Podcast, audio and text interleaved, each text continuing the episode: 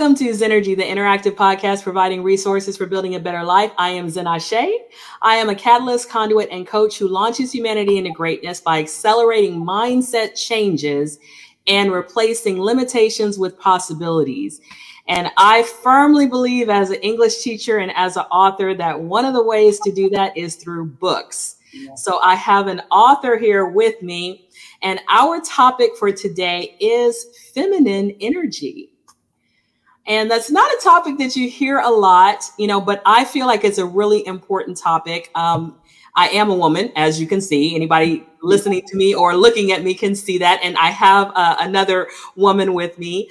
Um, but I think sometimes, at least in my experience, I think that women are sometimes um, the word woman or womanly is used almost as an insult yeah. um, some in some cases, and it is seen as weakness. I think women are sometimes pushed to be harder or more masculine, and I think that there's been a swing back um, to say no, femininity is important.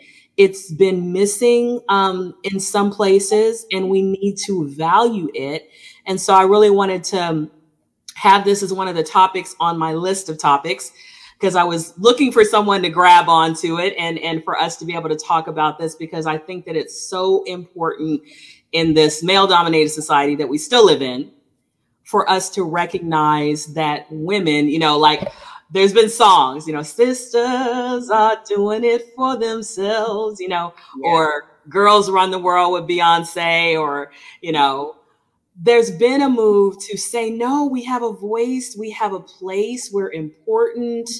Um, and, you know, some people frown on that and think right. we should sit down and be quiet. And they even will say that in places like the Senate and the Congress. Yes. Uh, but, yeah. but we are here to talk about it. So I wanted to introduce my guest for today, um, author Abby Lorraine. Did I say that correctly? You did, girl. And so, why did you pick this topic when you saw the 10 topics that were up on the list? What made you gravitate toward feminine energy? Well, this. Um, um, I recently uh, kind of discovered who I was as a woman. And I, I think what I found for myself is I am a very powerful woman, and that some women are very intimidated by me. Um, and I, I think what I've noticed in our society in general is, you know, that we're supposed to be a certain way, look a certain way, um, you know, just do all these things that are kind of in a box. And like, I'm the girl that doesn't want to live in a box. And, and I never have wanted to. And so I've always kind of been outside of the box, but now I'm just like, I'm at my own level right now.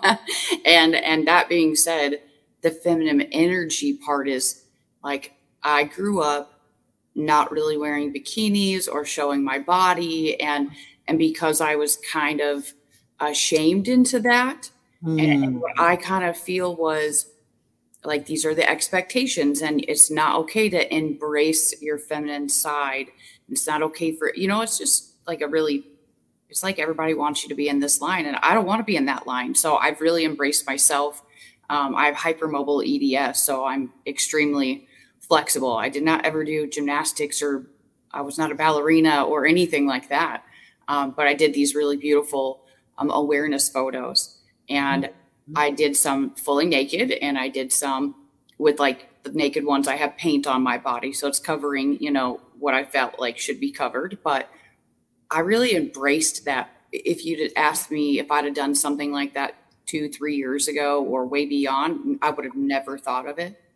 But now I like feel that energy of like, this is me, this is all of me, and I can be whoever and whatever I want.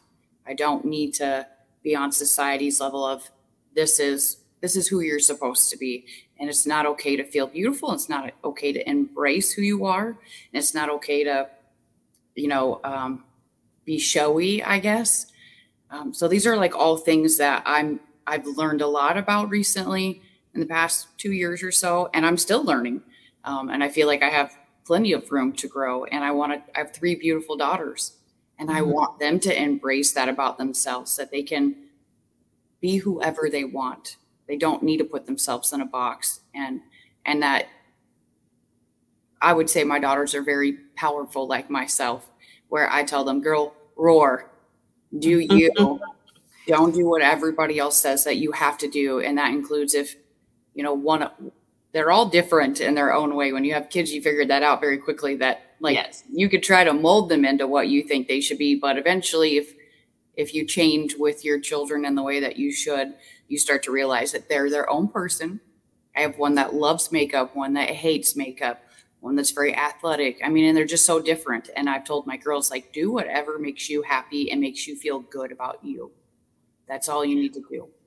Well, you know, I love that you are encouraging individuality because yes. one of the things that I, I, I agree with you completely that society has said that women should be this or that or the other, and that only certain things are considered ladylike. Yes. And um, if we go back in ancient times, um, we had goddesses. You know, there were goddesses in the Greek culture. Most cultures, there were goddesses. But when you get to the Judeo Christian um, tradition, or the Muslim tradition, you don't see them, even though initially there was in the Judeo Christian tradition, there was Lilith who became a goddess or a succubus. She, she was turned into the, the, the negative part. Um, and then you had Inanna, who was supposedly the wife of God originally before before you know the, the bible was actually written down and, and codified. But in that goddess tradition, you had all of the faces of womanhood. You had the mother figure, you had the huntress, you had the artisan, you know, you had all of these different, you know, figures of womanhood, um, all of these different types of feminine energy. You had the wisdom, you know, Athena being the goddess of wisdom, you know, you had the goddess of beauty and desire. You had all of this, and it was all seen as womanhood. This is all womanhood, and these are all faces of womanhood. But then when you come to the Judeo Christian tradition, it's the Virgin Mary. Even though she was married and she had other children, she is, you know, the virgin forever somehow by some, you know, logic. I'm not sure what. Even though I grew up Catholic, you know, that was one of the questions that I had as a child. And of course, I got in trouble for asking that question. so, you know, um, the whole idea that we have to, in a sense, even there's a problem in even having sexuality, even in marriage. You right. know, yes, we're not. We're supposed to somehow always stay this virginal person. Yep. Um, so it's it's just.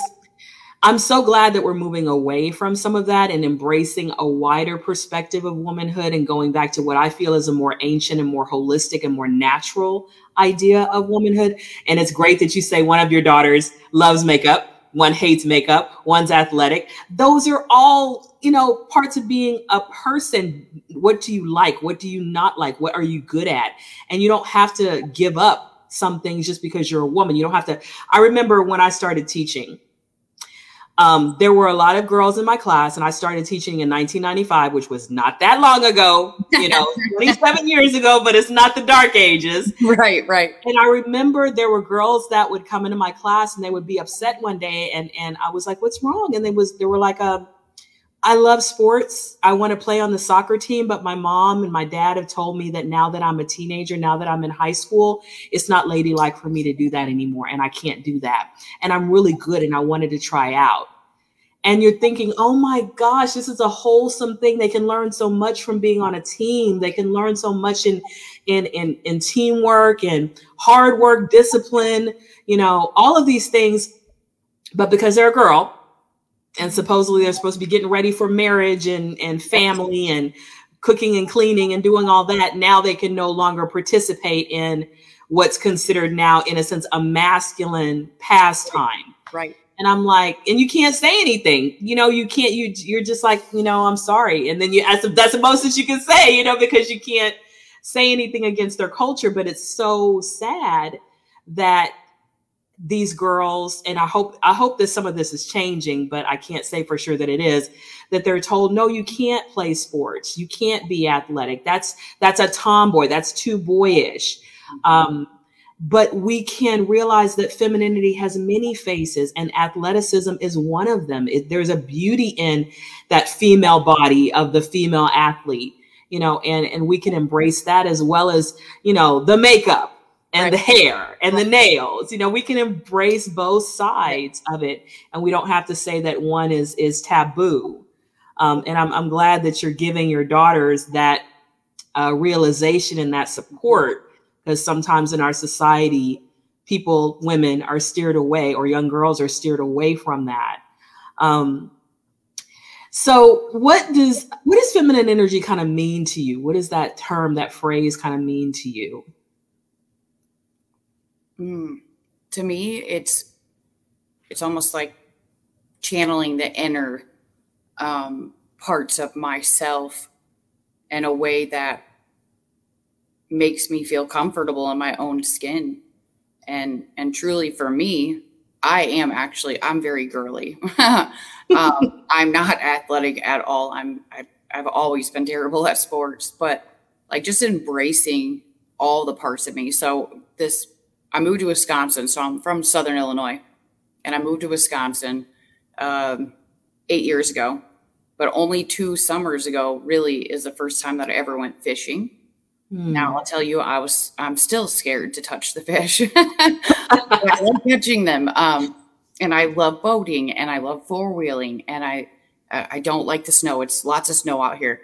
Um, I don't like the cold at all. So there's like a good part of me is very girly and feminine, and another part of me is like I want to go outside and have fun and um, and that includes that up up here people you know go hunting. And so i actually went hunting um, two winters ago. Now thank god we didn't get anything because i probably would have cried. Um, I, I wasn't going to shoot anything. I just wanted the experience. And uh, i felt like i guess really the feminine part of it to me for the energy is like finding a way to like channel everything inside of you knowing that it's kind of a balance of different parts of who you are and figuring out like what works for you and feeling comfortable with that. And and really at the same time being uncomfortable to know that you can find where your comfort is and and your place in that. Okay awesome. You know for me i, I had to like sit with that question and and i think it's different things at different times Right. You know, I think right. that um, you know, when I was growing up, I thought femininity was just the nurturing part, oh. just the, you know, the cooking and cleaning and yeah. the the hair and makeup and nails. And that's kind of what was pushed as femininity. Um, and then I realized, well, if you look at, you know, Mother Nature, let's take Mother right. Nature. Mother Nature, of course, has nurturing. We are alive because nature provides, you know, water and food and you know the things that we need to survive. But there's also that other side. There's the you know there's tough love. Yes. You know, a mother has to also have boundaries and teach boundaries. So there's there's that tough love in a sense. There's that backbone that strength that that maternal strength. Um, and i thought a lot about maternal energy. You know mothers are very protective in right. nature and in light and, and you know us us as women Girl, that's with our children, you will see a different side of us. You know, so there's more than one face of feminine energy. And again, going back to ancient time, they had that idea that, you know, women were soft and hard. You know, women right. were were fierce Yes. And they were, you know, soft and, and pliable and submissive. And sometimes in society now, I think that again, they want us to be one thing. They don't want us to be fully developed people. So to me, feminine energy is flowing with nature. Yes. Knowing that we have cycles. We literally have cycles, 30 day cycles, 28 day cycles, but we also have cycles that we go through as we grow yes. and as we move from that virginal girl to now a sexual, sensual person, now to this motherly energy, now to this grandmotherly energy, maybe. Um, you know so we move through these cycles and and there were archetypes that were there to help women understand that you have this virgin maiden stage and then you have this mother stage and you have this kind of queen stage where you you need to make some rules in your house you need to make some you need you need to have some boundaries and some structure you need to be trying to build a kingdom and some legacy right. you know and then you have this kind of grandmotherly wisdom uh, stage where you're trying to raise the next generation and, and give guidance and share all the lessons that you've learned and all these things you know so there were different types of energy um, and sometimes again like i say society wants to keep women in this virginal maiden mode we're supposed to be over here in the, the sensual mode. We're supposed to be over here in the motherly mode or the grandmother. We need to be moving through these things you know and and embracing the fullness of who we are at each stage including our power you know. And we're getting ready to have martin luther king jr day you know tomorrow. But you know, I don't want to talk about Martin Luther King. I want to talk briefly about Coretta Scott because um, I think that sometimes there is uh, energy behind the great men. You know, there's a saying of behind every great man, there's a great woman. And I would say beside every great man is a great woman, or sometimes in front of every great man, there's a great woman, you know, because when when I see him sometimes in the pictures and the speeches, and I know that he had to take that burden home and he had to have someone to comfort him, support him, encourage him. Mm-hmm. And he was only able to do the things that he was able to do because he had a wife who put up with uh, him being gone and him being unfaithful. And and all of the things that she had to put up with. So she was his support system. And without her being that support system, he may not have been able to withstand um, the different struggles that he was going through. And sometimes I don't think we give women enough credit. There was a book that just came out recently um, about Coretta Scott King and and about it was two other women. It was like the mothers of Emmett, the mother of Emmett Till and, and someone else, but basically talking about how they were such a support and they pushed, you know, their either their son or their husband or whoever it was, they pushed them and helped them to become that great man right. or that great leader, you know, and and without that feminine energy. right there would have been a limit to what he would have been able to accomplish and i even think about barack obama yep um, i feel like again without michelle he wouldn't be barack completely. Mm. you know he there's a there's a a support there that helps you know a man become and and stay in that position that he's in without faltering right. you know. And and so you know as we're getting ready to celebrate martin luther king jr day i wanted to to bring that up. Is there anything that that that brought to mind for you when i'm talking about women um that feminine energy kind of supporting greatness you know in men or in anyone around them? Was there anything that came up to your mind? Yes. Um i'm gonna get myself in trouble. Um yeah, I would I would absolutely 100% agree with what you have said. Um, and and that's because and I loved how you said instead of it should in my opinion really be walking side by side so we're beside them we're not in front of them we're not behind them because we're kind of equal in partnership and sometimes what i've seen is women are usually a little bit ahead but you know you try to keep it together and and be on that level playing field with them. But at the same time, I, I would fully agree with that. So I'm currently going through a divorce. Um, it's been going on for about three years.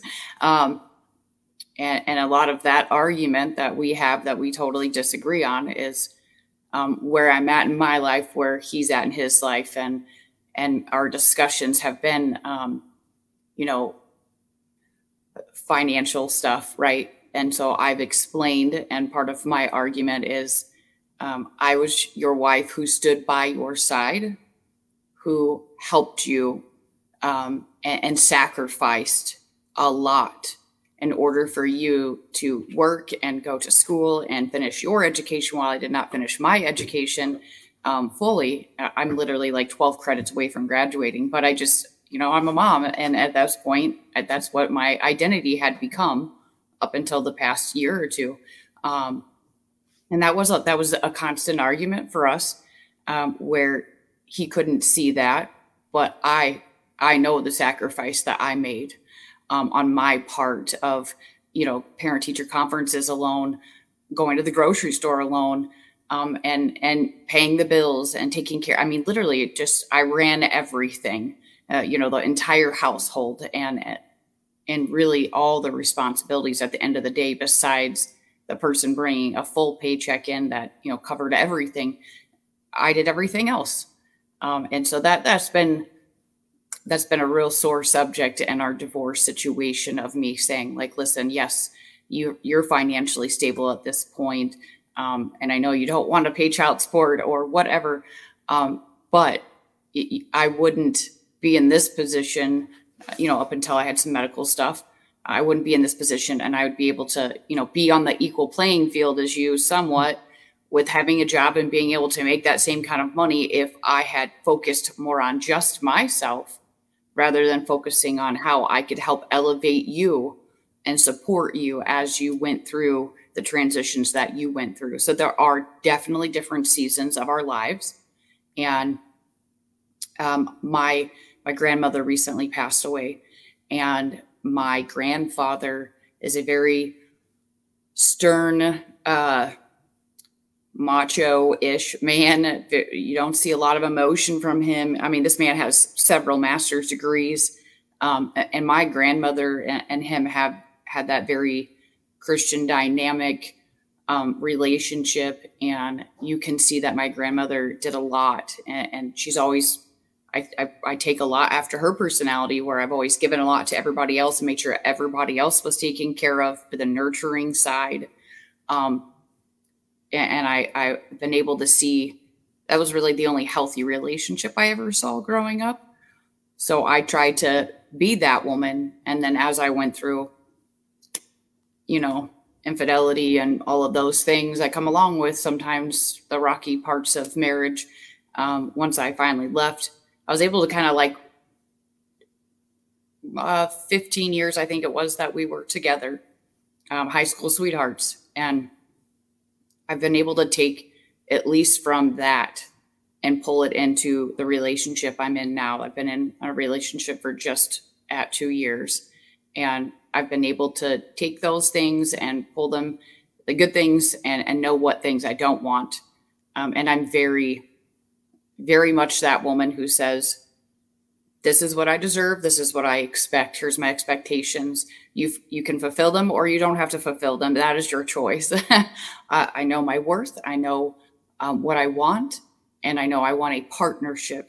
That I do not want to um, do life um, fully with me being the person solely to have all these responsibilities and all these, you know, quote unquote motherly things um, because I'm more than just that.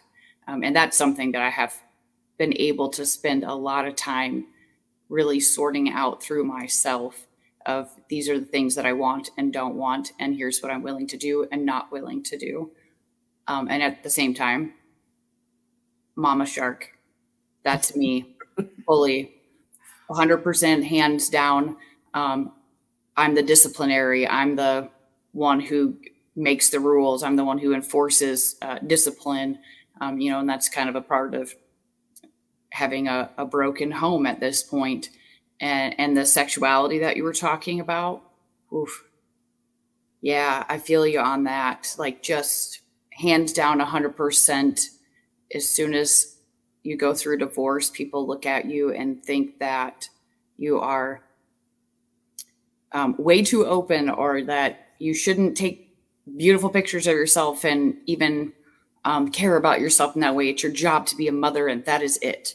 Like you don't need to worry about going to have fun. You shouldn't worry about, you know, doing whatever else it is that maybe you dreamed of. Um, you know, this is this is your lane, and stay in it. No, that is a powerful thing to say. You know, um, you said a lot in that going through divorce, um, I think that many women, myself included, the book that I'm getting ready to release is about the seven years after my divorce. So I've been divorced seven years. There, and that's seven years is completion, you know, in in like symbolic terms. Yes. Um, and so when December of last year came around, uh, well, actually October of last year, I felt a real push to write a memoir. A lot of things had happened in that seven years, and I had been people have been bothering me about why don't you have a poetry book out for five years? And so uh, I, am releasing a poetic memoir, but it is about um, divorce and re-establishing myself as a woman and my my empty nest, kids leaving the house, boomeranging back. How do you deal with sex? How do you deal with dating? How do you deal with the loss? You know, things that happen as you get older. All of these things I've kind of woven that into my book. But yeah, you when you get divorced, um, I agree with you. There are a lot of people that are like, even with my kids being grown, um, there was this idea of some people saying, hey, you know, you should have gotten some of that out of your system when you were in your 20s. You know, why are you out here dating and why are you out here trying to start new businesses and why are you out here doing all this stuff? You know, aren't you a little old for that? Well, and, and, then it becomes very upsetting because as a woman, you're told, go to college, get married. Yes. Make a family. Yes. Okay. That should be your focus. You shouldn't be partying because that's wrong. That's the Jezebel. That's the harlot. That's, you know, that's the wrong thing. Go get married, have kids. And then when you have kids, it's be a mother and a wife. And yes. then when they get grown, it's okay, be prepared for, for being a grandmother. Now you need to start building this new nest of being a grandmother. When is it supposed to be the woman's time? When right. are we given permission to yep. follow our dreams or our goals and i haven't i haven't figured out an answer to that yet because i'm 51 and i still have people in society especially on social media when i post yeah. things sometimes oh, yes. people will say things like um, where are your kids? or where's what does your husband say about this? or um, are you spending enough time with your grandkids? And i'm like who are you? Right? No that is my life. You know? And and yes i do spend time with my kids and yes i do spend time with my grandkids but just because i'm a woman does not mean that my entire life needs to revolve around my kids and my grandkids you know? Girl, and there is this idea that we have no identity that our identity is to take care of everyone else and like you said taking care of everyone else. And then that isn't even valued sometimes right right. you know? Um, so I, I have been very, you know, I think part of the feminist movement, the feminine mystique and all that, and I don't really consider myself a feminist at all, but was that whole idea, you know, I remember the little commercial, you know, I can bring home the bacon, fry it up in a pan, and never let him forget that he's a man because I'm a woman, W O M A N, you know, yes. that was the whole whole ad at one time um, and then you had songs like I'm Every Woman, It's All in Me, you know, anything you want done, baby, I get it done naturally. So they had all these empowerment songs, but then society was still trying to throw this guilt trip on yeah. women. Every time you see a woman rise to prominence, yep, you'll see this backlash of well, she must not be taking care of her family and she must not be taking care of her home. And her husband must go home to an empty house every day and she never cooks a meal for him and their house must be dirty. And just, it's like, if, if it were a man, you would not hear a single one of those things. You're right. You know, but, but that's what society wants to say about women. And, and so it's, I'm, I'm glad that we're kind of redefining feminine energy to say feminine energy is not can I cook, clean, and nurture all day long for everyone. That's right. part of it. Nurturing is part of it. Providing yeah. a great home is part of it. But it's also about bringing out the gifts that are in us as women. Yes. And those gifts can be leadership. Yes. Those gifts can be talents.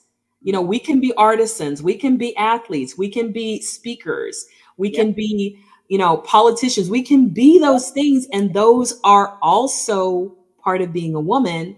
You know, because we're a woman, we're not relegated to just being barefoot, pregnant in the house, cooking, cleaning. You know, so um, it's trying to, I guess you could say, define womanhood more broadly than it has been defined in the past when yeah. we had very limited resources and very limited choices. And um, and people will say things like, you know, and that's why re- relationships and marriages don't last nowadays because all these women want to be out in the streets doing everything but being home. You know no, what? It's more than that. It is. It's so much more than that. And that is a hundred percent what uh, what you just like totally described is exactly why my partner and I have a great relationship because we, he knew the expectations going into it. I knew what mine were. And I'll be 100% honest with you. Since I started writing, he has taken over a lot of the household stuff. He actually um, quit his job and became um, my son's respite care worker because he has cerebral palsy, and he's he's doing really great compared to what we ever expected. Okay, um, mm-hmm. but there's a, a shortage in healthcare workers, so he signed up to do that along with a couple other people that are close friends of mine, and um, he has chose to basically support me and be here with me while I went through some health battles and um, and also help with my son. And it's it's amazing to me because I I have never seen this before where a man is willing to respect you and love you enough to do the dishes, does all the cooking. I'm not a good cook, okay? Um, that's just not something I grew up with, and and I I'm just I've never been great at it. He's amazing at it. He does the laundry because he doesn't want me to walk all the way down the steep basement stairs, and so he brings it up and I fold it. Um, I make sure it gets you know put in the respective areas, and then the kids put it away. But really, at the end of the day, he takes the kids to school. He packs all my bags. Gets I mean, he did all my whole setup tonight. Um, and, and that's that is like on a level of feeling loved and respected. I've never felt that before the way that I do now. To see that a man can embrace that, you know, I have leadership skills, that I have speaking skills, that I have a talent for writing. Uh, I always have, but uh, I didn't believe in myself as much as everybody else believed in me. And here I am now going crazy with the best-selling author status and all these different genres and and you know just having somebody else i don't need anyone else's validation. But having that um, mutual respect from him of like of, of a place where you can just tell that he truly um, has been raised right in that way. Um, he's actually five years younger than me by the way yeah um, I didn't even know that men open doors for you. Okay.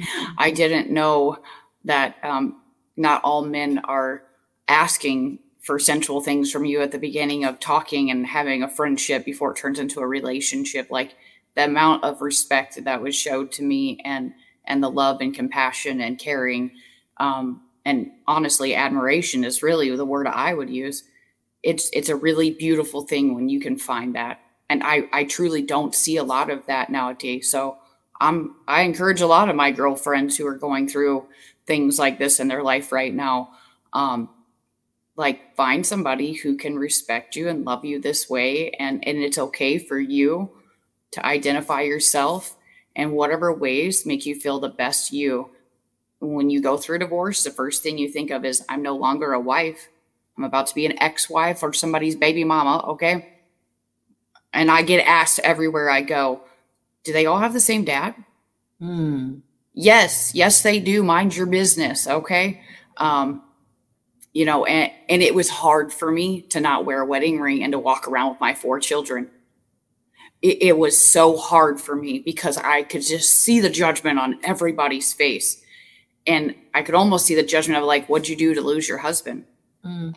Girl, I didn't do anything to lose my husband. I fought for that he didn't fight for that. And at the end of the day, um, my safety and my children's safety came as my priority. Um, so, you know, they're just, it's, I, I wrote what I wrote specifically in this book for generational impact. That is the name, Generations of Impact, because I want to raise daughters that feel that they can be who they are and and the way that makes them feel the like the best version of themselves. And, and that so you know like you're talking like people are moving in this direction. I want to encourage them keep moving in that direction. Keep doing what makes you feel great. I'm i wouldn't consider myself a feminist. I would consider myself kind of like somewhere in between there because at the same time, sometimes I need to be reined back in, you know, because I'm a little bit wild sometimes with my thoughts and my and my uh, ideas. But you know, having a strong man there with you too uh, can be really awesome. And, and, I have not, like I said, really experienced a lot of men who embrace that.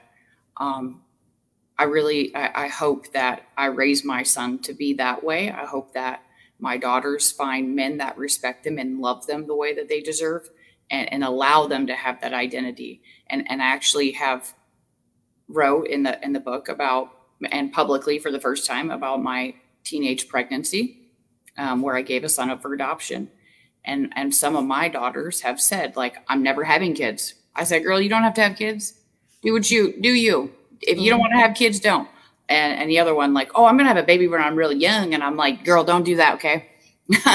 Go enjoy your life first, okay? Um, and the other one that's like, well, I'm gonna adopt. I'm like, that's beautiful. Go ahead and do it. You know, and and maybe if you decide you don't want to adopt, you want to foster, foster some babies. You know, just do whatever feels the best to you. Don't do what everyone else is doing because everybody else says you have to do this. Just make your own path, forge your own path, and and do what works for you in the most healthy way for yourself. Um, well, we're going to delve into your book, you know, in more depth, but I wanted to piggyback on some things that you said.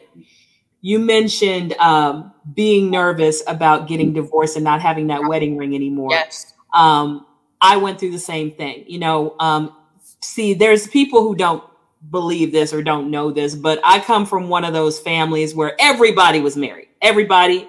I, am not. I, I grew up in a two parent household. My grandparents were married for 65 years, I think. My parents were married for 44 years. Anyway, everybody's married. My uncles, aunts, everybody. Everybody's married. Only one divorce. Period. All right. Um, and here I'm about to get divorced the first time, and I'm feeling like okay I'm just going to be the black sheep of the family. And, you know, and then going back before that, there was really no guidance about what to look for in a man. Right. Um, he needs to be a Christian, he needs to be a provider. And that's pretty much it. That was pretty much it. Um, but I, on the other hand, I've got to be a great wife. I've got to be a great mother. I got to cook. I got to clean. You know, I got to make sure that he's always taken care of, whatever he needs. You know what I mean? I mean, I should be ironing his clothes. I should be making his lunch. You know, I mean, I'm serious. I got this long list of stuff I'm supposed to do, but he's just supposed to be a Christian that provides. That's it. He doesn't have to do anything else. Okay. And in my particular family, I remember, um, you know, the whole idea of a man cheating wasn't a deal breaker. Him being abusive, not a deal breaker, you know. So when I decided I was going to get divorced, I remember knowing um, my mom was for it. My mom was supportive of me. But I, I knew kind of in the back of my head that there were going to be a lot of other relatives who wouldn't really say much. Yep. But they would think and give you that, you know, you could have kept that man kind of idea, you know. So, and then again, just going out in society, already knowing that people think that black women are not married and then none of us are married. That's what people think. Uh, it's not true but that's what they think. All of us are on welfare and all of us you know have 50 million baby daddies and they think that. And so i didn't i remember growing up and i wrote this article called those women. Yeah. i remember that my grandmother told me from the time i was small you know we she lived across the street from what she called a juke joint. And every now and then we would be at the window when we were supposed to be going to bed looking across the street at the people going in and out of the club. And she said, Don't look at them hussies over there at the juke joint. You can't be one of those women. You know, and she would specify, you know, those women with no morals, those women who were easy, those women, yeah. you know, who who had no respectability, who had no self-respect. Now she doesn't know any of these women. Right. Right. But she's just deciding because they happen to be going into this building. Yes. That this is their description. Yep. And I'm young. I don't know anything better. So I'm thinking, okay, women that go to clubs are women that have no self-respect and no no morality and they're easy and that and that's what I grow up thinking. You know, the only place you're supposed to be is basically at the community center and the church right. and your job and home, you know? and that's it. Maybe you go out to a movie or you go out to eat with your husband, you know, yeah. you go to a play. Okay, those are respectable things to do, but pretty much anything else, no, that's not respectable. Um, and so my world was very limited. Um, and then to and, and and people think I'm not that old. I'm only 51. But the way that my grandmother, you know, yeah. taught me to think it's probably from a very older generation. But the point is, I grew up with this idea of womanhood that was very, very limited in what you could do and what was respectable. But for men, they can do whatever. Yes. Boys will be boys, you know? Yep. And and I'm supposed I'm supposed to be so enticing and so nice and so sweet and make it so wonderful for him to come home that he's not tempted to do any of these things. So I'm not supposed to voice my my my complaints because that might make him run off and do something that I don't like. I'm not supposed to be difficult to please. I'm not supposed to be demanding. You know, I'm supposed to be pliable and easy, and everything he does is okay. And okay, honey, I should do better. I should do better. And that was kind of the way that I was raised. And it took a lot for me to get to the point where I said, This is not okay. Right.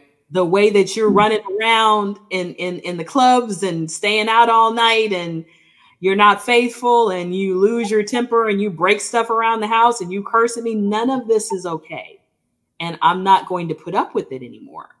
You know, um, that took a long time because yes. I felt like it was my failure as a woman yes. that even happened. If. I was a better wife, if I was a better mother, if I was in better shape, if I was whatever, then he wouldn't do this. And the whole idea that anybody in society gives you this idea that if you reach this pinnacle of womanhood, right, that men will suddenly do what they should be doing anyway. Right. Being faithful, being, you know, respectful as you put it, being supportive. Um, that you have to somehow earn that right by being stellar yeah. as a woman that it's not an automatic, it's not a given that you deserve it just because you're a human being. It took me a long time to realize that was some wrong thinking. I shouldn't have to work to earn him treating me well. Right. You're you're 100% right. Being respectful. I shouldn't have to work to earn that. Right. I shouldn't have to prove myself to mm-hmm. earn that. You know, um, and so it, it, it was kind of crazy that that was kind of how I was raised. And then, then I'm going to lose his wedding ring again. I'm going to be walking around without it, and people are going to be making all these judgments. So I had to come up to the point where I said, it's okay. Whatever they think of me is not my business. Right. I know who I am. I know exactly how hard I tried. I know I tried until I couldn't try anymore. I tried everything I knew to do. I did the best. And I'm not saying I was perfect. I mm. was nowhere near perfect, but I tried my best. Yes. I did my best.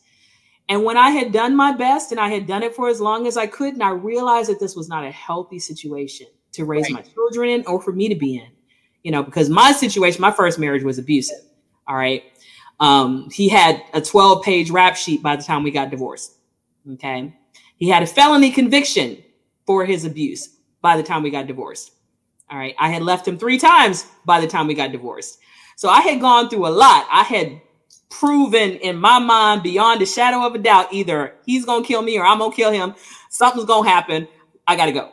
Um, but even to that, even at that point, I still wouldn't even talk about it because I felt like it was my failure. And if I had been better, it wouldn't have happened. And it took me two years of counseling to yep. get that idea out of my head that I was not responsible for his actions. You know, took a long time.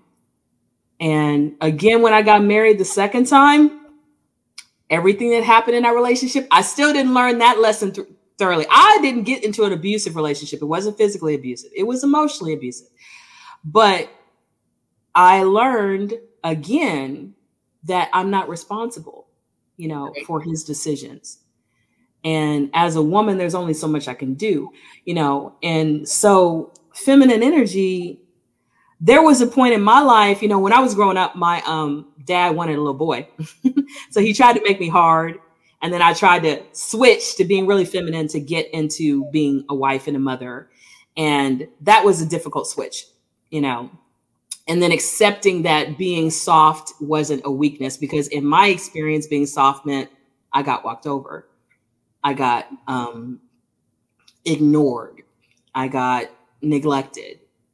And then i had to realize okay i got to redefine what femininity is for me. It's not those things you know? So it took for me getting initiated i got initiated. I went through this class called sacred woman and that actually helped me to embrace my femininity because it had like all of these different things that we learned about being a woman. It's, it's a book, but it's also like a whole course you take like nine weeks to go through. And so that was one of my processes of becoming a woman um, or becoming the woman that I am today, in a sense. I'll right. put it like that because I was already a woman. I just hadn't really embraced right. my womanhood in a healthy way. Right. I was trying to run from it, or I was trying to be this kind of woman that was a very unhealthy type of woman, you know. Right. So it sounds like you writing your book helped you kind of um, reframe what womanhood was and what you wanted to pass on to your daughters and other generations. So tell us kind of about your book and what kind of led you to write it and what what can people expect when they read it Okay. Um, well, um, I have struggled with a tremendous amount of uh, medical complications. Um, I fought for my life on several times in the past two years. Um, mm. I am very blessed to wake up every day. Um, if I wake up the next day, I know that I'm grateful for waking up. Um, I had a lot of medical issues throughout my life, and they just kind of dominoed and um, pulmonary embolism, uh, blood clots in my right lung pretty much almost took my life. And uh, I had to be on blood thinners because of that. And when I was on blood thinners, um, I got out of that marriage. I tried to leave three times. And um, most people don't know um, the entire story that goes along with that. So I live in a smaller community and um, I hid a lot of the uh, abusive stuff that was going on, and I did a really great job at it. So once I left, um, people didn't couldn't believe it. They were like, "What?" Um, it, was almost like I was being questioned if it, if I was being truthful or not, and I just finally got to a point where I was like, "Listen." Um, go pull the police reports if you want. I don't care. Um, I don't care if you believe me. I don't care about anything. So I went to this women's shelter and when I went to that women's shelter, that's when I started trying to figure out like, who am I going to be now? Um, but I do remember laying my head on the pillow the very first night I was there, thinking to myself, I don't miss him at all. I don't miss any of that.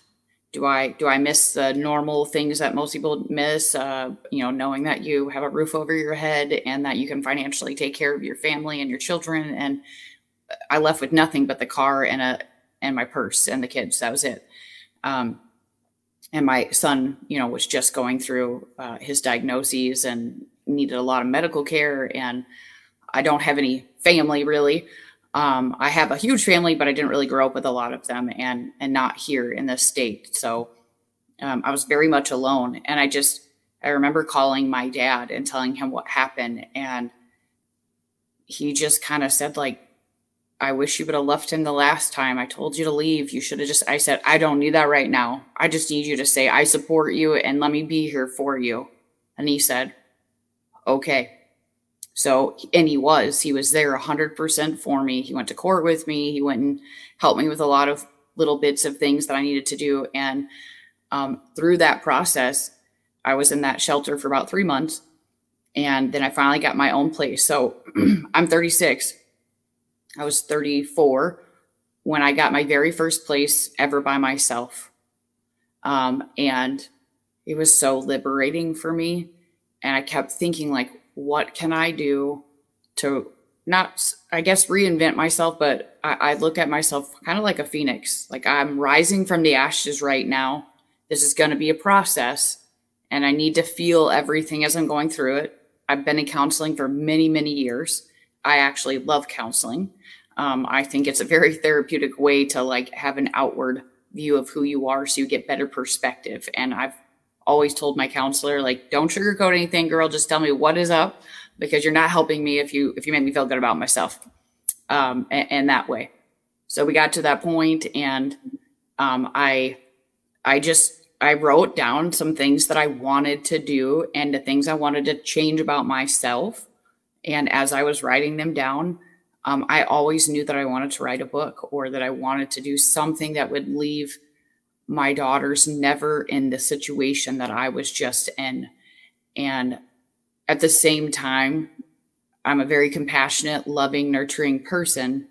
So it's a very, it's, it's always been a very hard balance for me trying to figure out how to not talk poorly of their father. And I'm not saying that I do, but to still say, this is your dad. You still have to love him. You still have to you don't have to, okay? You don't have to. That's something I'm learning still. You don't have to love people just because they share the same DNA as you. Um, but just trying to find a way to to give them something better than I knew or had. So I came from a broken home, um, and only had my mother in my life. Ended up going to live with my dad. Got pregnant. Went back to my mother's, and then went to my grandparents. And so I literally have lived everywhere. I went to a million different schools. There's like no stability in my life, no good mentors. I mean, just things were just messy and they always have been. And so I wanted to stop that cycle of chaos, messy, and and me passing on the the poor traits that I had inherited basically and, and that I'd seen and, and give them better perspective. So as I went through all this and then I had all these medical issues, I wrote a bucket list when I got diagnosed with Ehlers-Danlos syndrome. And I was basically told, like, you could have less than two years to live. And I was like, what? I need to get my shit together. I need to figure out how I'm going to make real, meaningful change in case I don't wake up tomorrow. So, whatever happens, that I'm working daily on myself, working daily on giving my daughters what they need and my son, and and finding a way to make real change that when I'm no longer here will actually have a, a cascade effect and impact in a positive way that helps move my daughters, women forward in, in a in a direction that I think is a much better direction than what I had. So I ended up writing with these women. So I got invited to to write with these women um, that were all doing it's an anthology book um, and it, it, basically talks a lot about comparison and, and mom shaming body shaming the idea that okay i'm to follow michelle obama's plan or i'm to follow martha stewart's plan of how to cook because you know i'm a woman i got to know how to cook right? No i don't know how to cook. I'm terrible at it and i don't ever care about being good at it just so you know. You know, like it's we're all like forced in this path of this is what we're supposed to do and not supposed to do. So really the book has 11 different authors through it and each one gives an account of an experience of basically how we all forged a path, my walk, my way, and how we changed our lives by doing things the way that we thought worked best for us. We didn't just take one person's advice um, and, and follow this one path. It's kind of like a collective thing where this might have worked for her, this might have worked for her, but it doesn't work for me.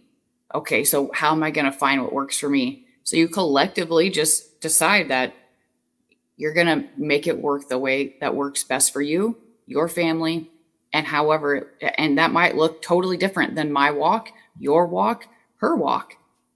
And that's okay. And that's, that's, that's the, whole idea is to push this idea that it's okay to do it the way that works for you. My chapter ended up being generations of impact. And initially, when you write, you probably know this already. When you write, it, it you start here and then you end up here, and you're like, wait, how did I get from here to here? I just had an epiphany overnight um, that my daughter walked. I walked by her room and she was looking in the mirror and she was like, "Do I look fat in this?" Ugh. I was like, "Girl, you're 14. You're beautiful. I would kill to to look like that." And then I was like, "Oof, I did that. I have said that a million times. I couldn't even count in that past week how many times I'd probably said like, "Ooh, my belly looks chubby in this." Um, and so I realized that I, without realizing it, had unintentionally given my daughters this comparison. This is well, I can't wear this because my belly looks a little bit chubby, or I can't wear this because my arms look kind of fat in this. When when is when do we call life good enough that we look at ourselves and and really kind of a sucky situation that it took me almost dying before I woke up and thought, I need to wake up. I need to know what life is really about. And it is not about whether or not I got gray roots or if I have a filtered face because God forbid that I have a crow, you know, some lines here and some crow's lines here. Um, you know, and God forbid that I I didn't get my nails done this week or whatever it is.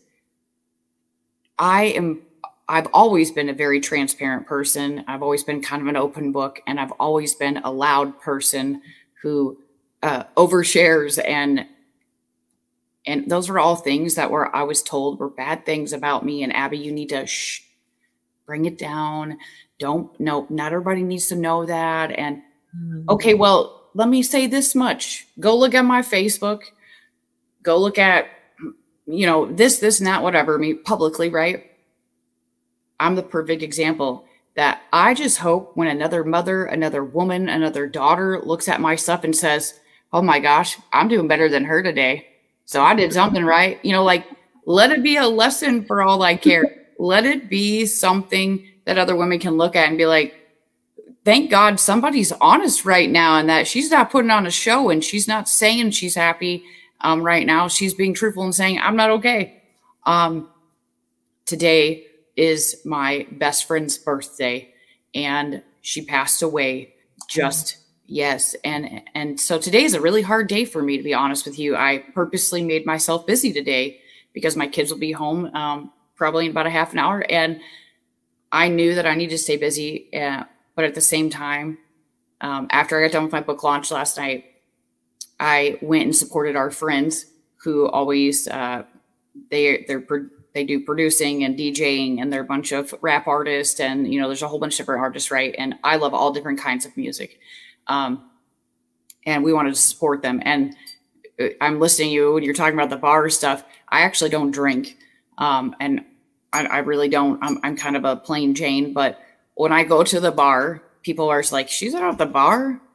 I thought she was Christian. Um, how about I go and support my friends? Mm-hmm. I actually don't drink, and I know that that's weird in Wisconsin, but the bartender actually is awesome, and she hands she's doing shots at the end of the night, and she gets a squirt and she pours squirt into a shot glass. Like, all right, Abby, let's take a shot. I'm like, all right, let's do it. You know, so people think that I'm drinking or whatever, but like the, they're really a lot of the women there are super amazing. They just respect that I don't drink and they don't make me feel bad for it at all. They like, do you, girl? You know, I'm like, these are the kind of friends I need in my life. The ones at the bar that's like, yes, you don't have to drink with us if you don't want to. We'll still include you. Um, you know, so like you, there's just so many crazy things to me that up until up until my life became a total whirlwind mess and I had to start all over and and fix things what if you'd have asked me four or five years ago my opinion about a lot of things uh, it would be much different than today especially when it comes to judgment and thinking i know somebody's life when i don't know jack shit about their life. I don't know what that girl has walked through. I can only imagine at times but i don't know the reasons behind it. And so like just and my my 14 year old daughter gets so mad at me when she's having an argument with any of her friends because she'll say oh, stop talking to her mom. You can be nicer. I'm mad at her right now I'm like, girl, you guys are gonna be friends in the next two weeks. So whatever you're gonna say about her, you better make sure you can say it to her face. And um, you know, my daughter will say this, this, that, whatever, and I will respond to her like, hurt people hurt people, sis. They do hurt people hurt people. So mm-hmm. when you get yourself healed up, you can be a, a healed person who's healing people or you can utilize your own experiences to be a little more compassionate and understanding, give a little more grace to that girl because maybe she's got something going on that she hasn't told you about. Um, so like your mind just totally shifts. And that's what I'm trying to teach my daughters is I went from seeing that eh, from a young age, my beautiful mom say the same stuff to realizing that I had done that unintentionally that my daughter was now doing that. So your kids teach you a lot about the ugly parts of yourself and the mm-hmm. good parts, but more of the ugly parts. And the ugly parts, they need to come out into the light because I can't move forward with who I am and where I want to go as a person without knowing what I could improve on and what maybe isn't so great about me and I'm willing to accept that. I'm willing to say I have not always um, been fair in judgment. I have not always been fair in, um, you know, perspectives and specifically, um, you know, I appreciate that you even allowed me to be on your show. Okay. I, I listen to a lot of your stuff, right? And I know that you're very much about empowerment and um, I don't want to be the white girl who says I have a, a bunch of you know black friends and that I grew up in diversity. I did actually grow up in diversity. I was the minority where I grew up in my childhood. But I've had a really big struggle with law enforcement. I've never been in trouble, okay? I've spent the past 3 years having to deal with law enforcement over and over again for a lot of terrible things that not things that I did, okay? But the experience has been absolutely horrific, horrific. And it it's something I'm going to write about too. Okay, and and that being said, I finally uh, I've decided that I'm if I'm going to make change, I have to do it whether I cause waves or not. That I'm not going to waver for where I'm at because I might hurt someone's feelings or maybe I pissed off the local sheriff's office, whatever. I don't care. I don't care about that. What I care about is all the victims and all the women who are affected by this. And that specifically being said, what I have seen is people struggle to speak up. So I called out the sheriff's department for not taking it serious. I have court next week for somebody who threatened to shoot up my house and kill my kids if I didn't send them naked pictures of myself. I said, no, I called the cops and he's just like, okay, he has to have means. Well, does he have means? Did you call him and find out? I mean, it was just as messy and disturbing. And I recently went through a situation while I was sick and had surgery um, that one of my children were abused by a police officer and a school social worker. And I hope they're watching this because I'm never letting that situation slide and they have not been held accountable at this point. and for me to experience what i've experienced in this situation what i have seen is people get away with a lot of shit that they shouldn't get away with and if it were me i guarantee i'd be nailed to a cross just like that but at the same time something that i have helped some of my artist friends with was me saying like I know a lot about the judicial system now. And like, let me help you work through some of these charges. Let me help you with this. Let me help you with that. And, and some of them were like, what, you want to help me? Well, no, I mean, it's not a big deal. I'm like, they were, they were basically being racist. They were, they were purposely entrapping you. They were doing this, they were doing that. And I'm like more enraged than they were. They're like, we just are supposed to expect this. I'm a black man in a white community. And I'm like, don't take the status quo and be okay with that. That's the real situation we can we, we don't have to be okay with the status quo. We don't have to. I called the sheriff's department out on a Facebook post that went viral. Now they did their damage control, but I put the Facebook post back up um, and said, I know how hard this has been for me to handle and deal with this. And I know that my skin color affords me privilege. And for one thing that has helped me a lot through all this process of the last couple of years is realizing that I can't even remotely fathom the amount of hardship and and how uh, in certain communities and situations that people are they don't the odds are set up against them. Nothing is working in their favor.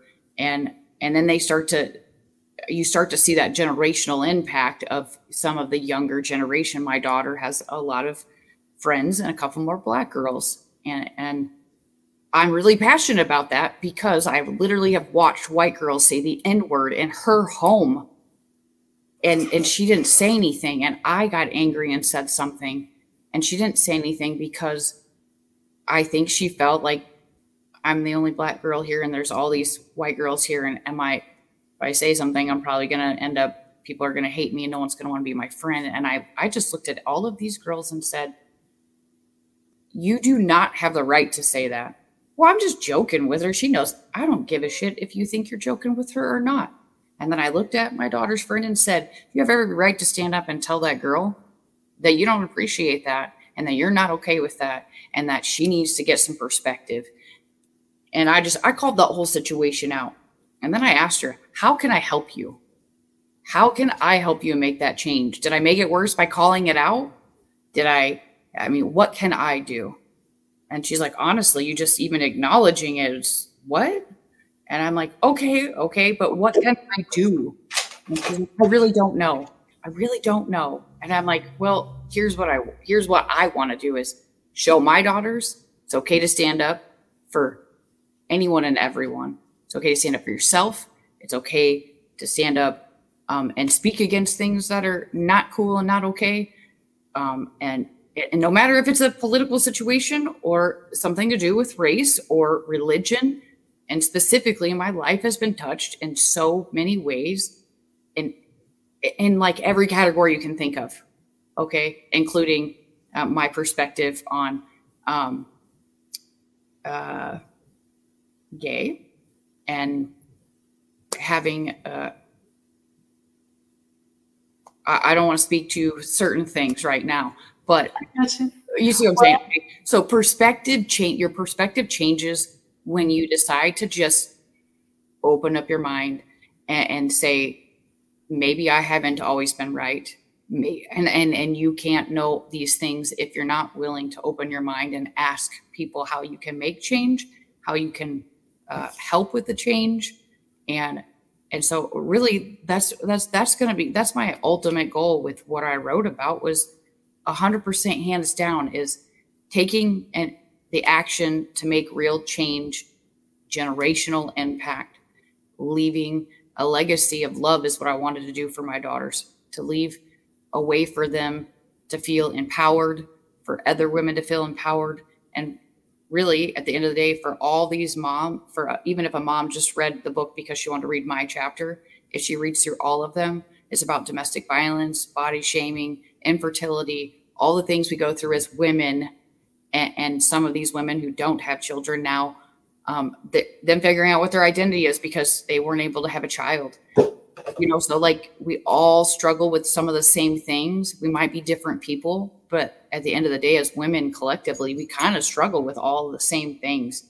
A feeling like we're put in this box and we got to stay inside of it. Girl, no, do you take the change well, and do you and do what works for you well thank you very much for that and and i do you know my the book that i have out right now is called Zennurgize your life which is about um, moving forward into your goals and dreams and reclaiming things that you've lost or things that have been stolen from you and really focusing through journaling through goal setting through visualization on where you want to be and how you're going to get there and using a whole toolbox of methods to get there. Um, and the book that I'm going to be releasing, which there's going to be a sneak peek of, and I'm not going to tell the title right now because it is not out yet, Uh-oh. but it's going to be released to Amazon. Um, the sneak peek, just chapter one, on January 30th is a poetry memoir about the last seven years of my life. And it is about, as a woman, getting divorced, how did that impact me? And yeah. then how did I re establish my identity as a woman? You know, even though I was divorced, even though I had been through different things, mm-hmm. um, finding what it meant to me to be a woman um, and what the kind of woman I wanted to be, and giving myself permission right. that woman. Yes. Because so many times we don't at least I have seen a lot of women not give themselves permission. They don't even feel like they have the right to give themselves permission because yep. they're so afraid of judgment and so afraid of criticism and ridicule and censure, ostracism, all mm-hmm. kinds of things that they're afraid of. Um, and for me, the freedom that I feel now, the fulfillment that I feel now, I could not have even imagined having that seven years ago when right. I was right. in that box that society told me I should fit into. That box that was making me miserable, that box that was kind of repressing my talents and abilities and skills um, because they weren't deemed important enough. You know, they were less important than me being a wife and a mother. Um, they were less important than everything else. You know, so um, for me, um, I have given myself permission to really explore the totality of who I am as a person, as a woman, um, and still embracing that I am a mother, that I'm a grandmother, you know, that I have a sensual side, that I have a friend side. You know, I have all these different sides of myself, and it's okay for me to embrace all of that and not for me to say, hey, um, I have to give up everything because I, I had kids, you know. Yes, yes um, absolutely. Absolutely. I'm, I'm, so, I'm hearing you, girl. I wanted you to tell people where they can find you, where they can find your book. Okay. Um, so I'm on Facebook, um, Instagram. Um, I have a website. I just haven't built it all yet. I got to find time for all those things. Um, so on Facebook, it's Abbie Lorene, A B B I E L O R E N E. And then um, is the same way on Instagram. I have two. I have author Abbie and then I have my walk. Um, sorry, I had to think for a second. Uh, my walk today dot Abbie Lorene. And I have a cat hanging out. um, and the website is abbielorene.wordpress.com. And you can buy the book on Amazon. Um, and then if anyone wants like an autographed one, um, a lot of my friends are waiting on my order. Amazon actually puts your customer orders before your wholesale orders. So I'm still waiting on some. So the ones that are on Amazon are available right now. And the ones that I'll have, if anybody wants one, they can just message me um, through my email, which is missauthorabby at gmail.com. There's a dot in between each word. Um, and 25% of the proceeds from the books that I sell personally will be going to my best friend's children. Um, I want to make sure they're taken care of. Um, she has three children, and today is her birthday. So happy birthday to her. Um, and um, I wrote about her in the book, and um, I wrote about the strong women who impacted me. And, and Missy was an everyday part of my life and the first person that I've ever lost close to me. Um, and it is it's a hard thing to walk through, but what I have learned is walking through that healing and and feeling those emotions is absolutely okay. And Missy was a dedicated mother, very, very dedicated. And I was honest and gave a sneak peek of my book when I hosted her memorial. And mm-hmm. I remember her becoming very stressed out because of the amount of demands of her being a mother and feeling just so overwhelmed with working and being a mother that some things in her life had changed uh, recently, right before that. And I thought, if this can happen to her, this can happen to any of us. And that's why it means so much to me to help her children and to stand by their side as they continue to grow in our community and to remind mothers and women, not just the younger women who I want to work more with, but that we are more than just mothers. We are more than more than we probably even think possible. I didn't think I'd be sitting in this position. I'm sure at one point you didn't think you'd be sitting here in this position, right? and we didn't think that we were all capable of all these amazing things.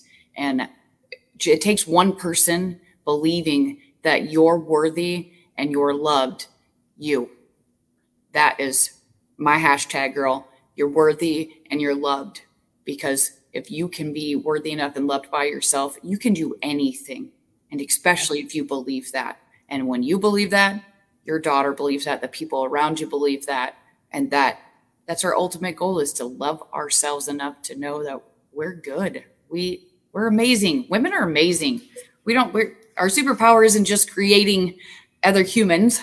Um, right. some of us have superpowers that we can write, we can do poetry, we can do a podcast show. We're just so capable of so many things. And I think actually 2020 brought a lot of things for me, but for I think a lot of women have found so much about themselves I just think it's such a beautiful thing that we're empowering each other and lifting each other up.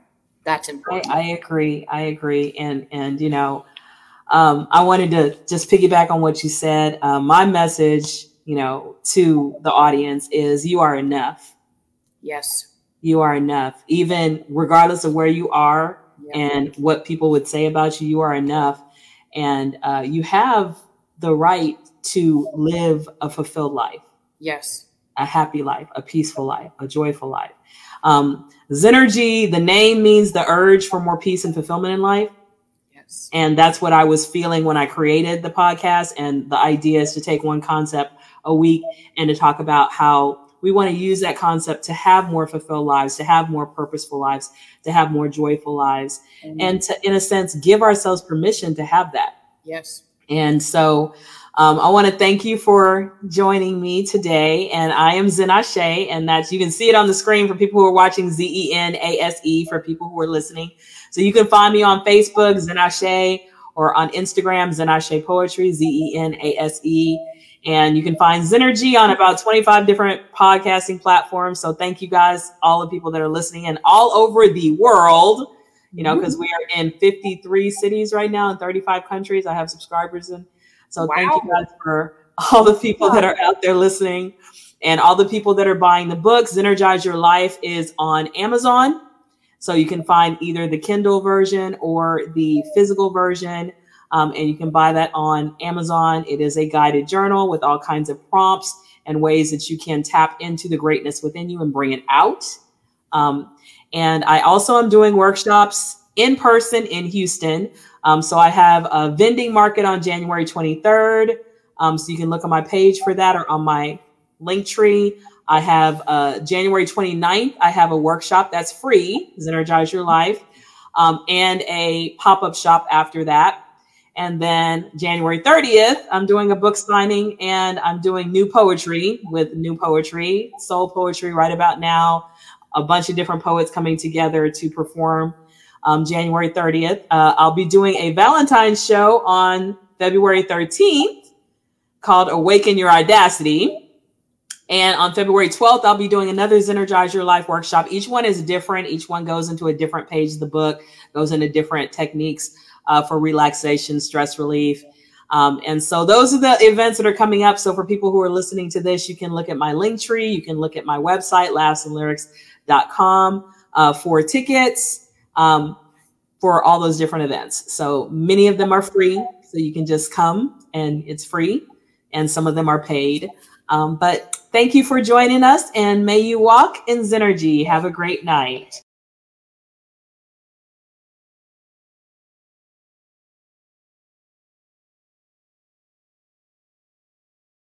My name is Zenase, and I have a weekly podcast called Zennurgy which is Fuel for the Mind, Body, and Soul. And this is the Zennurgize Your Life Goal Setting Package, Volume 1. It comes with the workbook, a journal, stickers, a bookmark, tabs, and a QR code where you can find my podcast. And inside this workbook, you're going to have 16 different principles. The first one I'm going to show you mine is abundance. You have a place to put pictures that inspire you of role models, also pictures of goals that you want to create, goals, journal prompts, meditations, affirmations, all kind of things to help you focus on this principle to better your life. And like I said, there's 16 principles. So this is a $15 package that comes with all of these things I've shown you, $21 with shipping and handling, and you can get it at laughzandlyrics.com. So, Zennurgize your life with me. Thank you.